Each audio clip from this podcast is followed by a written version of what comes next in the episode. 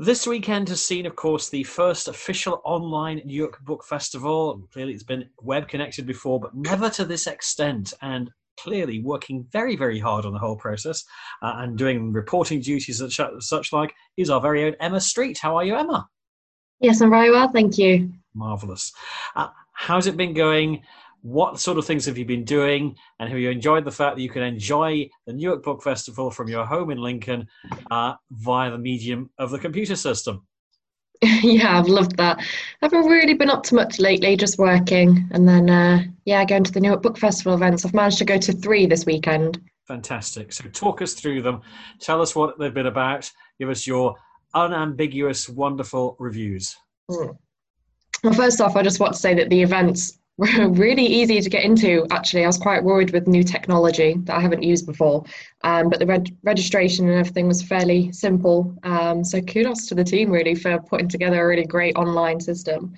Um, the first event i went to was the crime through the ages one um, which had nick quantrill mick finlay uh, frances brody and rod reynolds there and I really like crime fiction, so it was really interesting for me uh, because they went through um, how they um, found the inspiration for their story or settings, how they came about their characters, uh, and they all had different settings. So there was like a 1920s Yorkshire, there was 1890s London, and a contemporary London. So it's really interesting to see why they chose different time periods.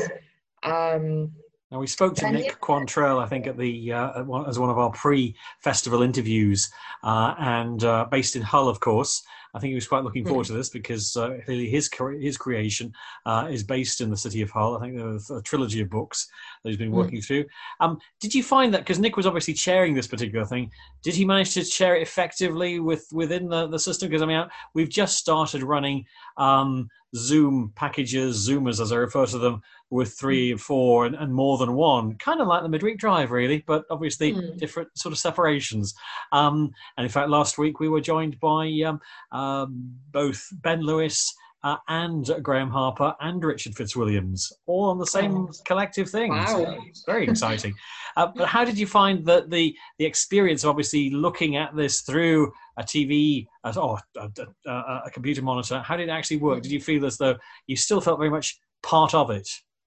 Oh, definitely. It, it did feel like I was I was right there, as if you know we were all in like a big venue and we were all listening to the authors talk. Um, yeah, all the questions were distributed evenly amongst the authors, and there's a little comments box at the side. So at any point during the the the discussion, you could put any thoughts in and any questions, and then they answered the questions at the end. Um, so yeah, it was it was really well put together.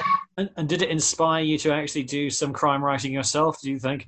Well, I can do that when I'm in betwixt my undergraduate work in uh, the University of Lincoln, my dissertation writing, my external work for that supermarket, which has five letters in, which you can't mention, You know, I'll go for that one.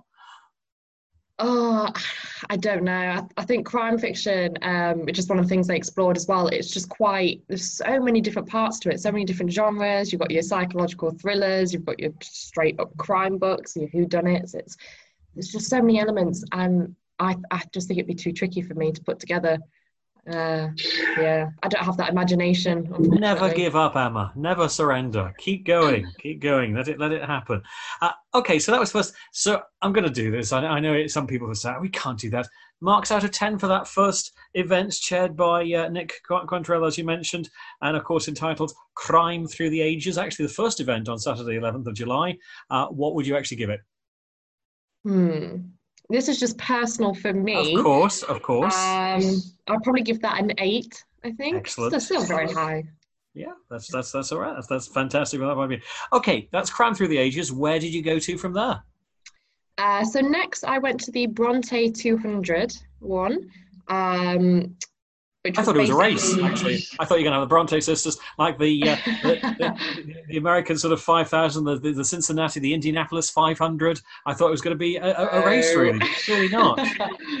No, it was actually about a celebration that I didn't know was happening um, at the Bronte parsonage.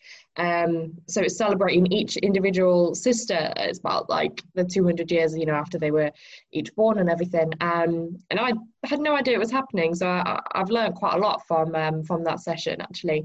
And they were all kind of discussing the Bronte sisters, the legacy, um, and how important their works are and how we should be remembering them all individually, really. Um, and I think yeah, Sarah just, Bullimore asked me, "Did I have a favourite Bronte sister? Uh, a favourite Bronte sister?" Yes, uh, and I think yeah. I, was, I, was, thinking Emily, uh, Charlotte, etc. Do, do, you have a favourite Bronte sister, or is it a case of no, they didn't write crime fiction, so forget it? I don't yet, but I have come away from the session thinking I need to research more and I need to learn more about these sisters. It's really inspired me um, to go away, uh, especially as they spoke about Anne a lot as the kind of uh, maybe forgotten sister. Not a lot of people know about her. And I've actually bought the book Agnes Grey because I've read Wuthering Heights, I've read Jane Eyre, but I haven't read Agnes Grey, so I've bought that to read. And I think once I've done a bit more research, I'll uh, I'll find out who my favourite sister is.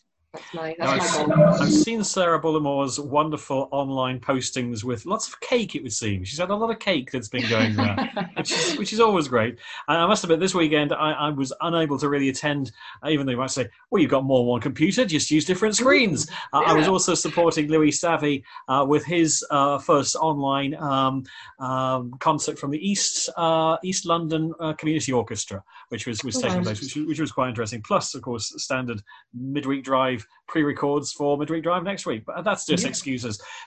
In terms of the social buzz, how did you find that wearing your hat as a Signet PR person, as mm. somebody who basically, and oh, she's not just Signet PR person, she's deputy vice chair of Signet PR. Yes, might just step in at any time. You know, or, you know, if uh, if Becky falls slightly, you know, Rebecca does sort of falls slightly unwell, Emma will be there. Whoosh. Oh, so yeah. no, exactly. so allowing for that, how did you find it from, from that perspective in terms of the social media? Because it, it's really another step on from what you normally are used to with Signet, where you're usually physically at the event and actually mm. tweeting and commenting and interviewing and doing things on that basis, as we've done with the location reports, etc.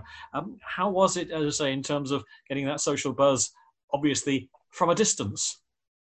You know, I, I thought it was really good. Um, I was on Twitter myself uh, while I was watching the sessions, tweeting my favourite moments and, and all that sort of stuff. And uh, I got responses back from the festival pretty quickly, you know, retweeting and just replying really saying that they're glad that I'm enjoying it. Um, so yeah, I was quite impressed with their Twitter output. They were updating regularly with their photos and some key quotes as well because which is always quite impressive because when it's a live event and you're having to listen um, to what they're saying and then kind of capture the key quotes, it can be quite hard to memorize them on spot. Um, that's why I always find it quite admirable when people can do that because I, am not very good at remembering. Oh things very quickly. just, just, just record them down and make a, a, a or learn shorthand or use a recorder. One of those two things yeah. will, will, work from there. Uh, so, so good news there. I'm also thinking, obviously, slightly ahead and and uh, uh, looking to obviously what Phil Hamlin Williams would be keen to find out because I know I was in mm. touch with uh, uh, the Lincoln Book Festival because clearly the, the experience you're actually having now can be rolled out and shared from that point of view in terms of best way forward, which is which is fine. Yeah. Bronte 200, was there a winner? Was, was there a sister that emerged as, as being the most popular, or was it a case of we can't possibly choose? No, I can't possibly choose. I mean, one of the big themes that came through was that they're all um, they all obviously have their own personalities and they were saying about how people are usually drawn to the sister um, that's more like them personality wise with their traits and everything. So I, have learned that Anne's quite moralistic apparently um, and I think it was Emily um, especially because of Wuthering Heights as well you can tell through her work that she was quite she felt with all her emotions um, and she could be quite wild I think. So so yeah I think each each sister had their own personality, and I think that's why with the parsonage uh, celebration of the sisters, they've cho- they did a whole year for each sister because it's just so much to uh, so much to explore. I think. Uh, Crime Through the Ages scored eight out of ten. What would you actually offer Bronte two hundred? I'm going to give that a 10. I really, wow. really, really enjoyed it. I, I love Take that, crime writers. I, I just, classic literature, I think, is my, my favourite genre. I'm, I'm a Jane Austen fan. Jane Austen's my my favourite author. But like I said, I, I'm uh, willing to explore the Bronte sisters now. So not so much Pride and Prejudice uh, with uh, zombies, but Pride and Prejudice with crime writers, and that would be the ultimate sort of winner, I suppose. Yes, definitely. Okay, so that was, as I say, yesterday. As far as we're recording this on, on the Sunday, uh, three thirty on the Saturday. Where did you go to for your third event, Emma? Yes, so today I went to the Gothic fiction panel. Um, because that's another aspect that I'm, I'm really interested in. I like the kind of all, all Gothic um, so these writers were it was actually really interesting. They kind of went through the different like motifs, different themes of like gothic um, books. So they looked at like supernatural, um, the grotesque, um, cruelty, romance aspects. Um, and they kind of discussed what what motifs and stuff like that were in their books. Um, it was really interesting as well with um, how the gothic is kind of put into contemporary books because obviously it has to be changed and adapted, but also you want to make sure you don't fall into the pitfalls because everybody kind of knows what happens in a Gothic book. It has the same usual tendencies, the same plot lines. So it was quite interesting to see how they kind of found their niche with it and how they adapted it to make it different to still keep the reader in like you know suspense. Um, but yeah, I, I found it really interesting. Of course, we I always like to say they actually had four writers there because not only did you have Rhiannon Ward, you also had Sarah Ward, uh, one and the same person, of course. Uh, Jess Kidd and Francine Toon uh, were the folk who were contributing to, to that side of things. Um, some might say we're living in a kind of gothic period now with added technology in, in certain ways, mm. but that's perhaps for another debate and discussion.